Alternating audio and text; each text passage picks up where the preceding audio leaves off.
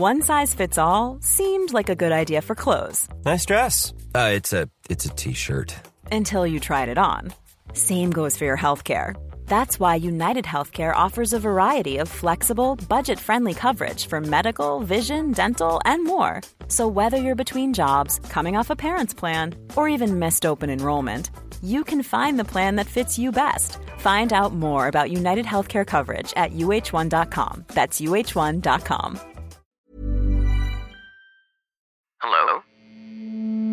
Hello? Podcast Network Asia. Isang paalaala, ang susunod na kabanata ay naglalaman ng mga salita at pahayag na maaaring magdulot ng takot, pangamba at pagkabahala sa mga nakikinig, lalo na sa mas nakababatang gulang. Huwag magpatuloy kung kinakailangan.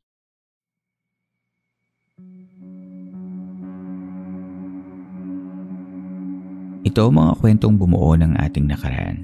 Mga kwentong unang narinig sa mga liblib na lugar o sa mga pinakatagong bulong-bulungan. Dito ay pag-uusapan natin ang mga kwentong kababalaghan at misteryo na humalo sa kultura, kasaysayan at kamalayan nating mga Pilipino. Ang ating campsite ay isang safe space at bukas para sa lahat ng gustong makinig o kahit gusto mo lamang tumahimik at magpahinga. Ako po ang inyong campmaster at ito ang Philippine Campfire Stories.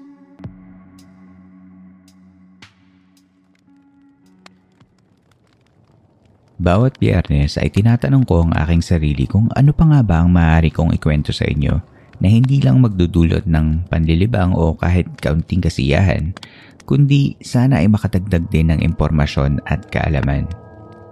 Marami akong nakakasalamuha ng mga panauhin upang magbahagi ng kani-kanilang mga karanasan at mga kwento tungkol sa malawak na mundo ng kababalaghan. Para sa akin, kada biyernes ay isang oportunidad, isang pagkakataon upang makapagbahagi ng kaunting kaalaman sa inyo. At sana ay kahit kaliwanagan sa iba-ibang mga bagay na hindi natin naiintindihan. Kasama ninyo, ako rin ay natututo sa mga kwentong magkakasama nating pinapakinggan linggo-linggo. Bagamat marami sa inyo ang sumusunod sa podcast na ito para sa mga true horror stories, hindi rin naman papahuli ang mga kwento natin tungkol sa Filipino mythologies and folklore.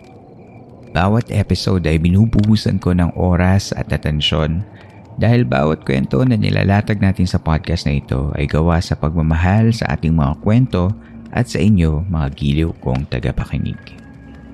Bago natin simulan ang kwento ngayong gabi, gusto ko sanang maglambing sa lahat ng hindi pa nakafollow at nakalike sa mga social media accounts ng Philippine Campfire Stories na sana ay suportahan nyo ang show sa pamamagitan ng pag-follow sa Facebook, Philippine Campfire Stories, sa Twitter at Campfire Story PH, at sa Instagram na at Campfire Stories PH.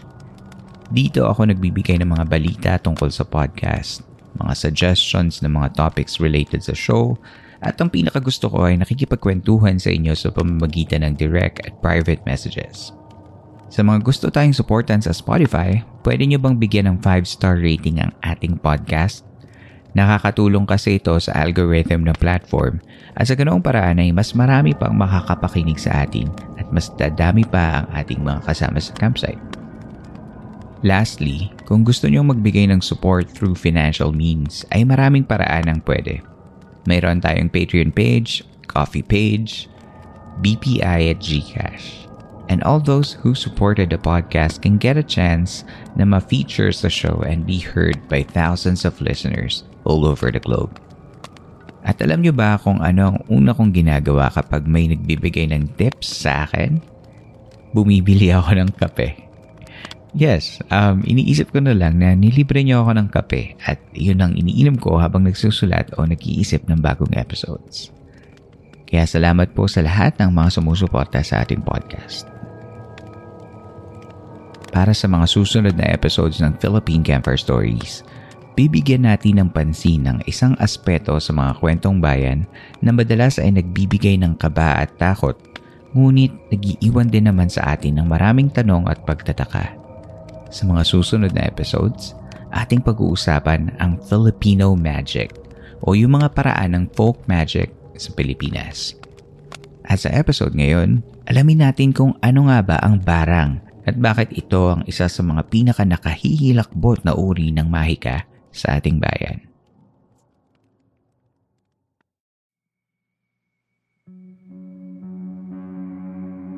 Yan ang aking sasaliksikin kasama ang ating mga bisita ngayong gabi sa pagbabalik ng Philippine Camper Stories.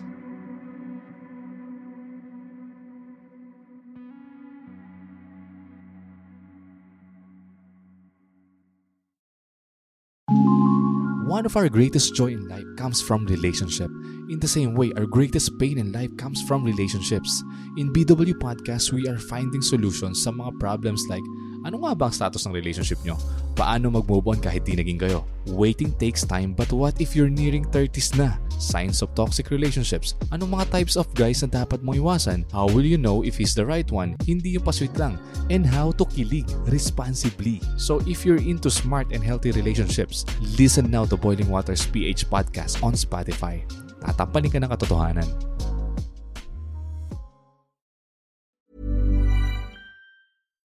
One size fits all seemed like a good idea for clothes Nice dress. Uh, it's a it's a t-shirt. until you tried it on. Same goes for your healthcare.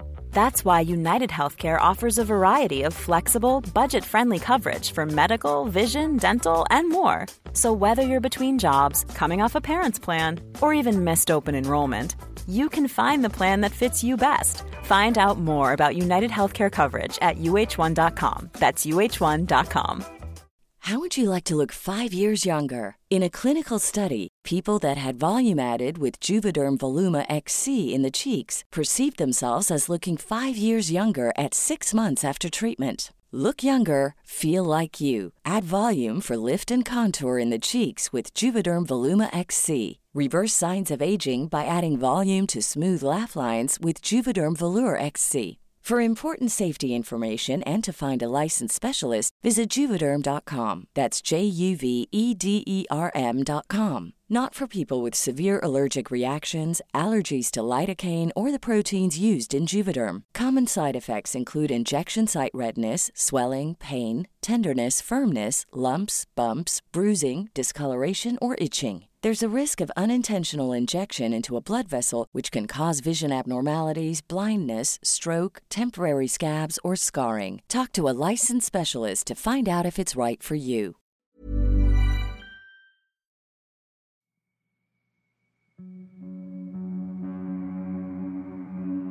Sa pagbabatuloy ng Philippine Camper Stories.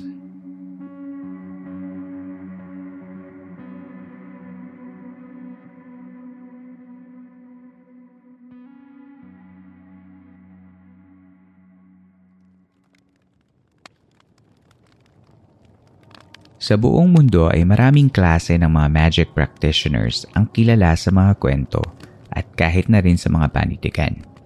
Narinig na natin ng mga witches, wizards, mages, sorcerers at marami pang iba. Iba-ibang klase ng mga nilalang na gumagamit ng mahika sa iba-ibang paraan at iba-ibang dahilan. Dito sa Pilipinas ay may isang uri ng nilalang na gumagamit ng kakaibang uri ng mahika, ang mambabarang. Ayon sa librong, mga nilalang nakagilagilalas ng manunulat at kapwa ko podcaster sa Podcast Network Asia na si Edgar Calabia Summer. Ang mambabarang ay isang taong nagtataglay ng barang o karunungan sa pangkukulam.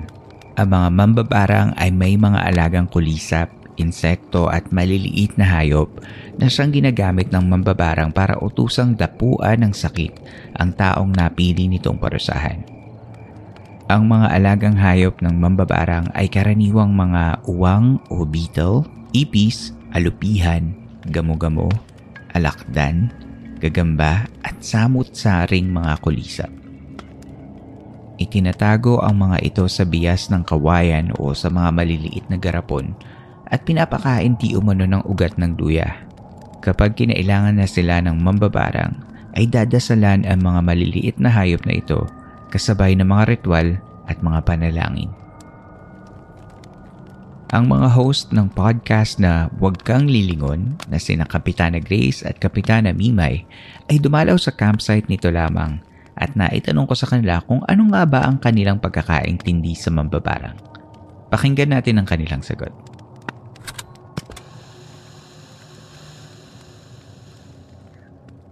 Pag Um, mambabarang kasi, parang may generally... insects, di ba?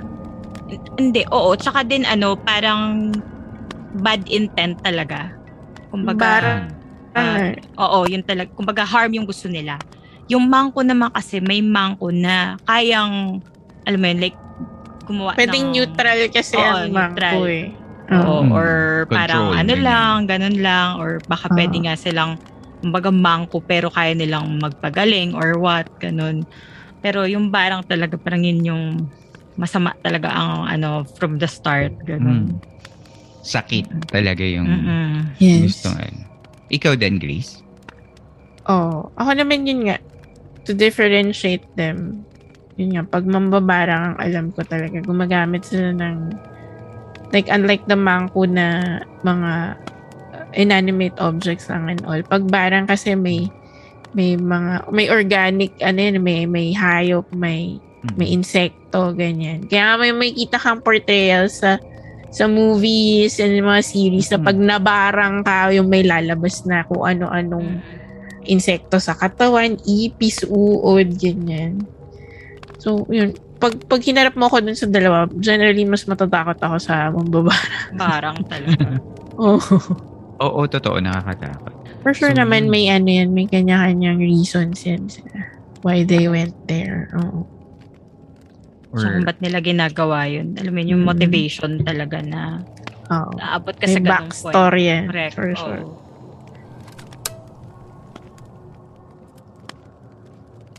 Abangan ang full episode ng ating panayam kina Grace at Mimay sa mga susunod na episodes ng ating podcast na tiyak kong inyong magugustuhan. May ilang nagsasabi na ang kulisap na kinasangkapan ng mambabarang ay hindi lang basta mga maliliit na hayop na nasa ilalim ng kapangyarihan ng barang. Bagkus ay ito mismo ang kapangyarihan ng mambabarang. Kumbaga, ang itim na kapangyarihan ng mambabarang ay nagmamanifest sa pamamagitan ng mga maliliit na kulisap. Ano pa man, kung ito man ay pagsasabuhay ng itim na kapangyarihan o mga totoong kulisap na nasa ilalim ng kapangyarihan ng barang, ang mga hayop na ito ay sinasamo upang dinggin ang panawagan ng nambabarang.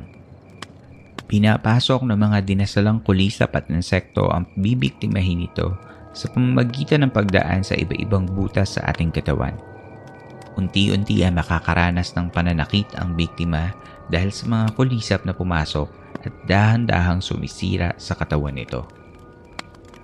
Ang ating pinakabagong Story Masters of Philippine Mythology na si Edgar Calabia Samar ay nagbigay ng isang kakaibang pagtingin sa gawaing ito ng mambabarang tungkol sa paglikom ng mga kulisap upang magpahirap sa kanyang biktima. Narito ang kanyang salobin.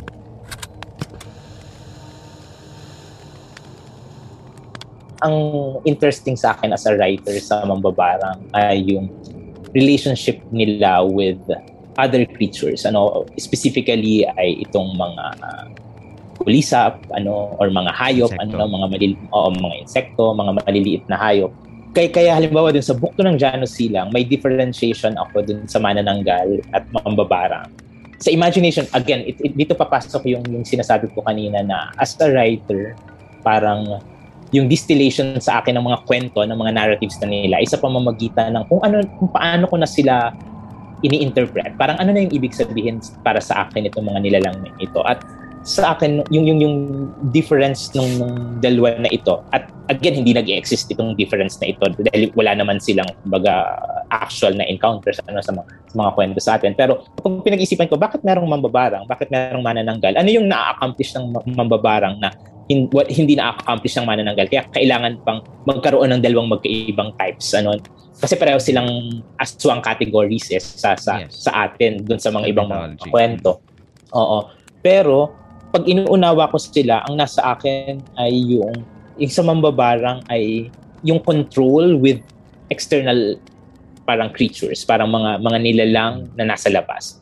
Parang yung capacity na kontrolin sila, parang paganahin, yung Mhm. pagalawin sila sang-ayon sa, sa sa kagustuhan. Samantalang napaka internal naman nitong ng sama na nanggal. Parang from within, ano, na parang lalabas, yung, yung mismong parang creature ay nasa loob niya or siya mismo na nasa loob niya at yun yung sinusubok niyang itim sa sarili niya na at some point ay na yung mismong pagkaaswang niya ang paradoxical dito ay pwede mo siyang basahin na hindi tipong pagkawala ng control, kundi yun mismo yung taming niya nung monstrous, ano, dun, dun, dun sa kanya, parang yung mismong paglabas na ito. So yun, so parang ganun ko sila nakikita, kaya parang sa utak ko, at pwede hindi ito makita ng readers or hindi ito pwede, hindi naman kinakailangan makita ng iba. Pero parang sa akin, medyo clear yung contrast na ito. Nitong, nitong, mm-hmm. nitong dalawa na ito. Kaya, halimbawa sa series, nakarating ka na naman dun sa book 2 kasi medyo spoiler ito dun sa book 2. Parang sa akin ay medyo positive yung manananggal as against mambabarang. Parang merong ganong nag-trajectory sa kanila. At ito ay yung dahil dahil nga dito sa ano na parang uh, sa bandang huli ay relationship with the inner kumbaga demon. Parang ganun ano yung mm. yung yung hina-harness ng manananggal. Parang ito yung tinitame niya at ito yung inilalabas niya. At taming din yung paglabas nga na yan parang hindi ko siya nakikita na isang urin kaya nga doon parang ang ginamit ko sa manananggal ay na yung isang manananggal na character doon kapag putol siya parang hindi tumatanda. Parang kaya kung gusto niya hindi siya tumatanda kailangan niya kailangan niya lang humiwalay ng mas madalas ano para makahabol siya para hindi siya mabilis yung aging ano anila so parang ambag ko lang yun dun sa ano paraan ng pag-iisip tungkol doon pero yun pero kung sa, sa dalawa nito kaya yung yung mambabarang para sa akin ay mas dangerous mas mapanganib kasi yung desire na mag-control ng mga beings outside yourself ay laging Mm-mm. mas harmful para sa akin. Mm-mm. So, Mm-mm.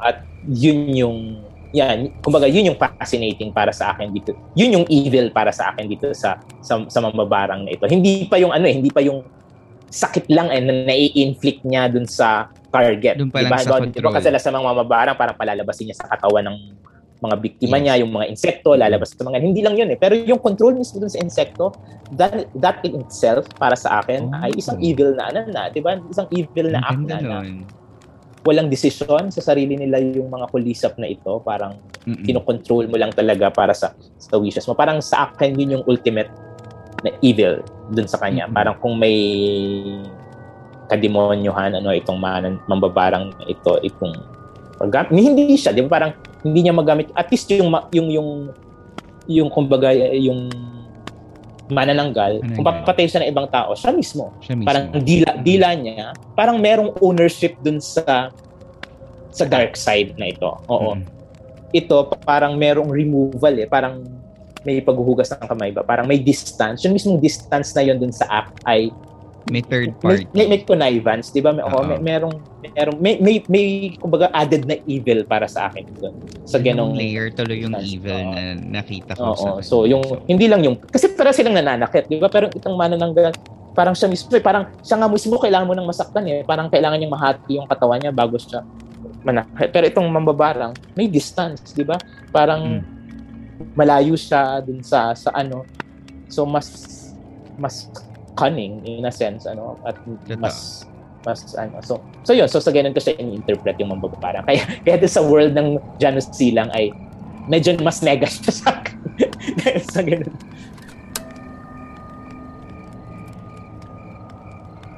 Si Edgar ay ang may akda ng award-winning book series na Janus Silang. At sa ikalawang libro ng series ay pinakilala niya sa kanyang mambabasa ang karakter ng mga mambabarang. Bunga ng kanyang malikhaing pagsusulat, ang mambabarang sa libro ni Edgar ay isang nilalang na nakatali sa isa pang kilalang kwentong bayan na natitiyak kong ikamamangha ninyo. Samantala, ang opinyon ni Edgar na ang mambabarang ay nasa ibang level ng kasamaan ay isang bagay na talaga namang napaisip ako.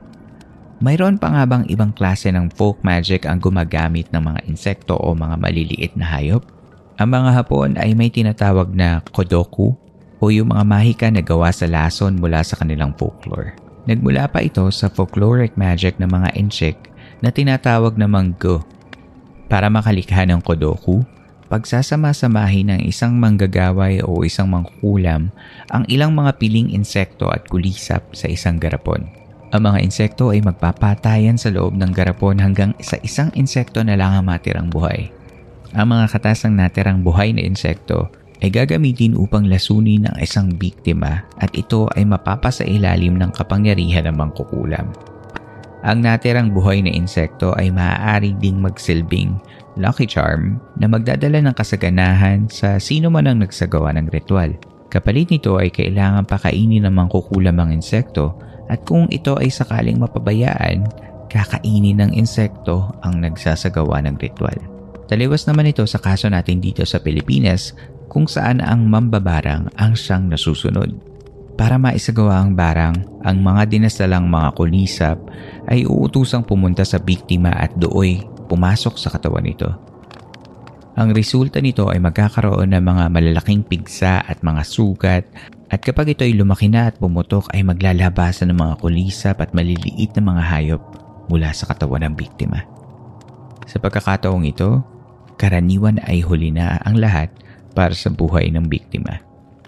Isa pa ang paraan ng pambabarang ay ang paggamit ng mga manika na magsisilbing representasyon ng mga biktima. Kasama sa mga ritual na ito ay ang mga dinasalang kulisap at kapag tapos na ang ritual na maglalagay ng sumpa sa manika, ay kakainin ng mga kulisap ang manika na siya namang magbibigay daan upang makapasok sila sa mismong katawan ng biktima. Hindi naman ang posibleng mangyari ang mga ito. Kahit walang barang, may mga maliliit na hayop na maaari talagang pumasok sa ating katawan upang kumain at kahit pa nga mga itlog. Ayon sa website na Healthline, may ilang mga insekto ang pinipili ang katawan ng mga tao dahil sa ating warm body temperature. Nariyan ang mga garapata, mga pulgas, lisa at iba-ibang klase ng mga bulate. Para maiwasan ang mga ito ay panatilihing malinis ang inyong mga lugar.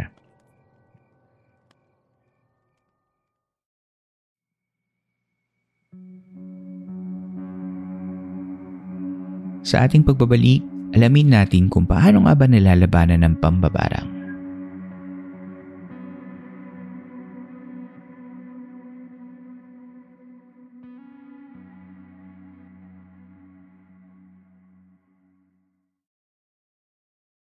Hello, hello, I'm Wincy. And I'm CJ. We're 90s kids, and you know the one thing we really miss? Long and intimate talks on the landline. Telebabad sessions where anything goes, where the conversations cover everything, even tough and awkward topics. We've talked about why people cheat, your 20s versus your 30s, our travels abroad, and our thoughts about movies and TV shows. So tune in to Telebabad Tapes wherever you get your podcasts. We're powered by Podcast Network Asia. Tara, telebabad tayo!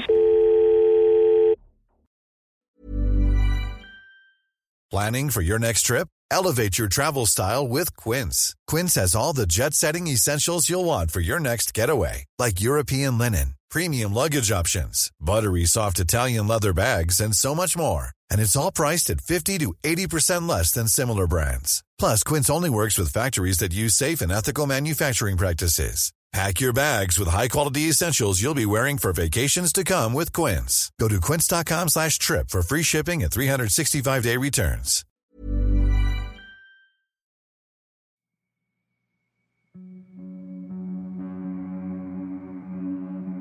Sa pagbabalik ng Philippine Camper Stories.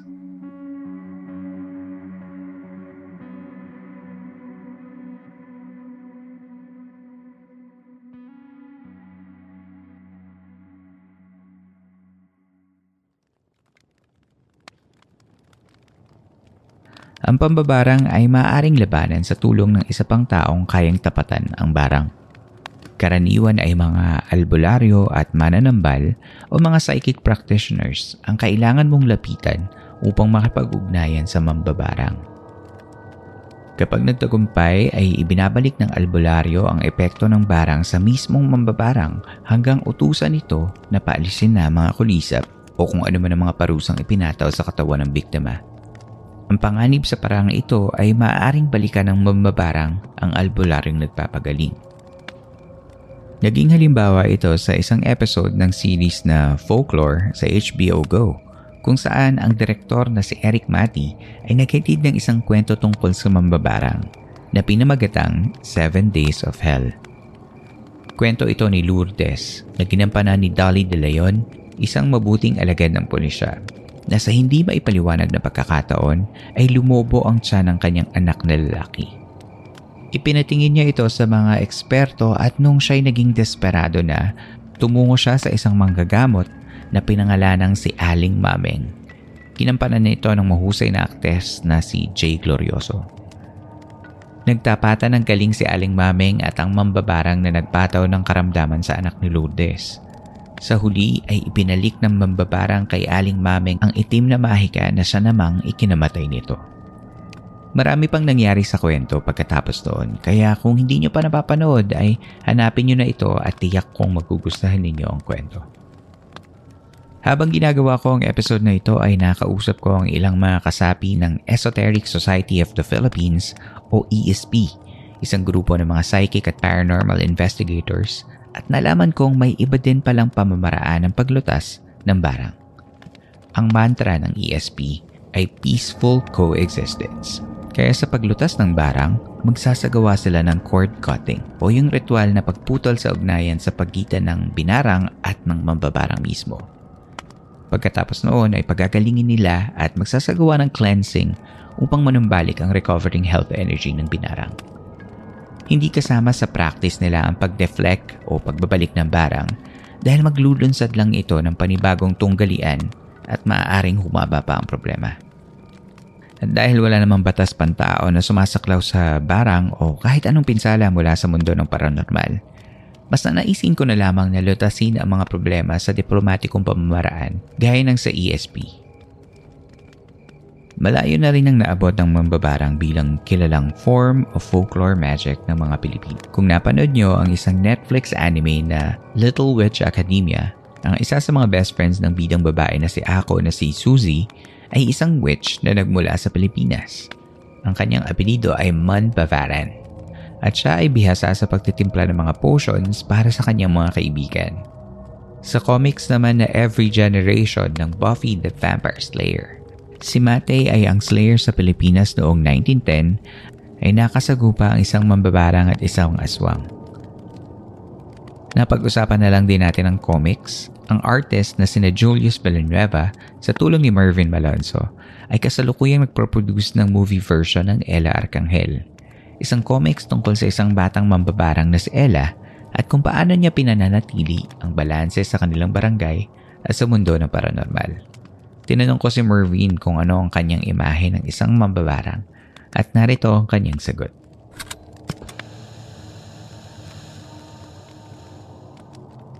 Yung mga babarang, ito daw yung mga parang witch, pero mas parang insect yung kanilang ano mga weapon, mga tools, uh, yun nga, parang tools uh, para gamitin.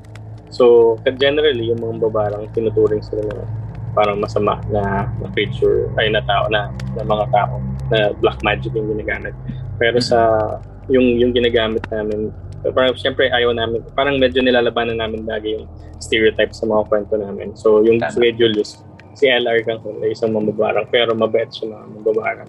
Ginagamit niya yung magic niya para tumulong. So yun yung kanilang yung parang yung sa, sa LR hell. Yun. Yun, okay. Tama. Ganda nun. Ang ganda ng eksena nyo dun sa mambabarang scene nyo na yung lumabas na yung powers ni El Arcangel yung uh, kinuha, kumuha siya ng solar power. Tapos para, ah, ma, para so, makapagbigay siya ng liwanag kasi madilim yung ginagalawan mm-hmm. ng creature na kinakalaban niya. Sabi ko, ito kung maging ano to animation, sabi ko, ganda nito. Yung gagalaw na yung mga yung mga elements dun sa drawing. So, nangyari naman siya sa oh, yayi sa dilim.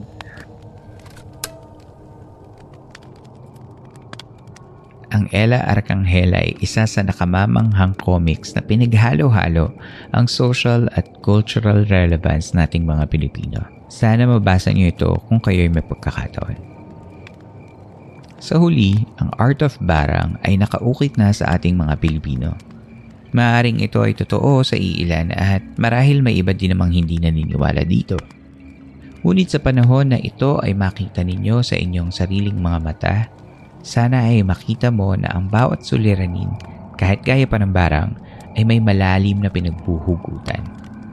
Subukan nating tingnan ang ugat ng bawat problema dahil kung ano man ang mga ito, sana ay mahanap natin ang akmang solusyon natutugon sa kapayapaan para sa lahat. At tandaan na mas marami pang nakakatakot na bagay higit pa sa kwento natin ngayong gabi. Yung iba ay nasa paligid lang. Yung iba ay nasa inyo pang mga telebisyon, periodiko at kahit sa mga telepono. Maging mapagmatsyag at huwag mag-aatubiling mag-abot ng tulong sa kapwa at maging mapangunawa.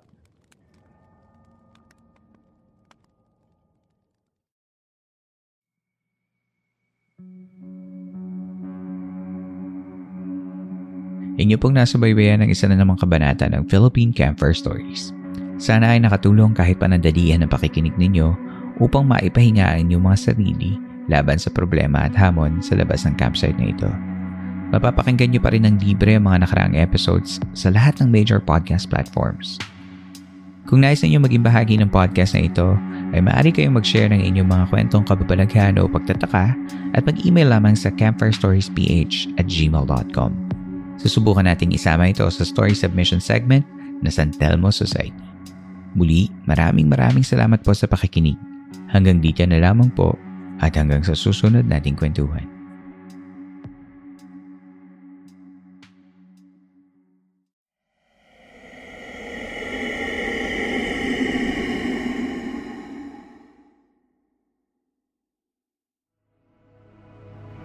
This podcast episode is based on or is inspired by true events.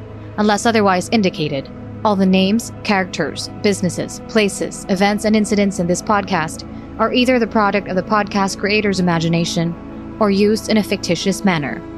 Any resemblance to actual persons, living or dead, or actual events is purely coincidental.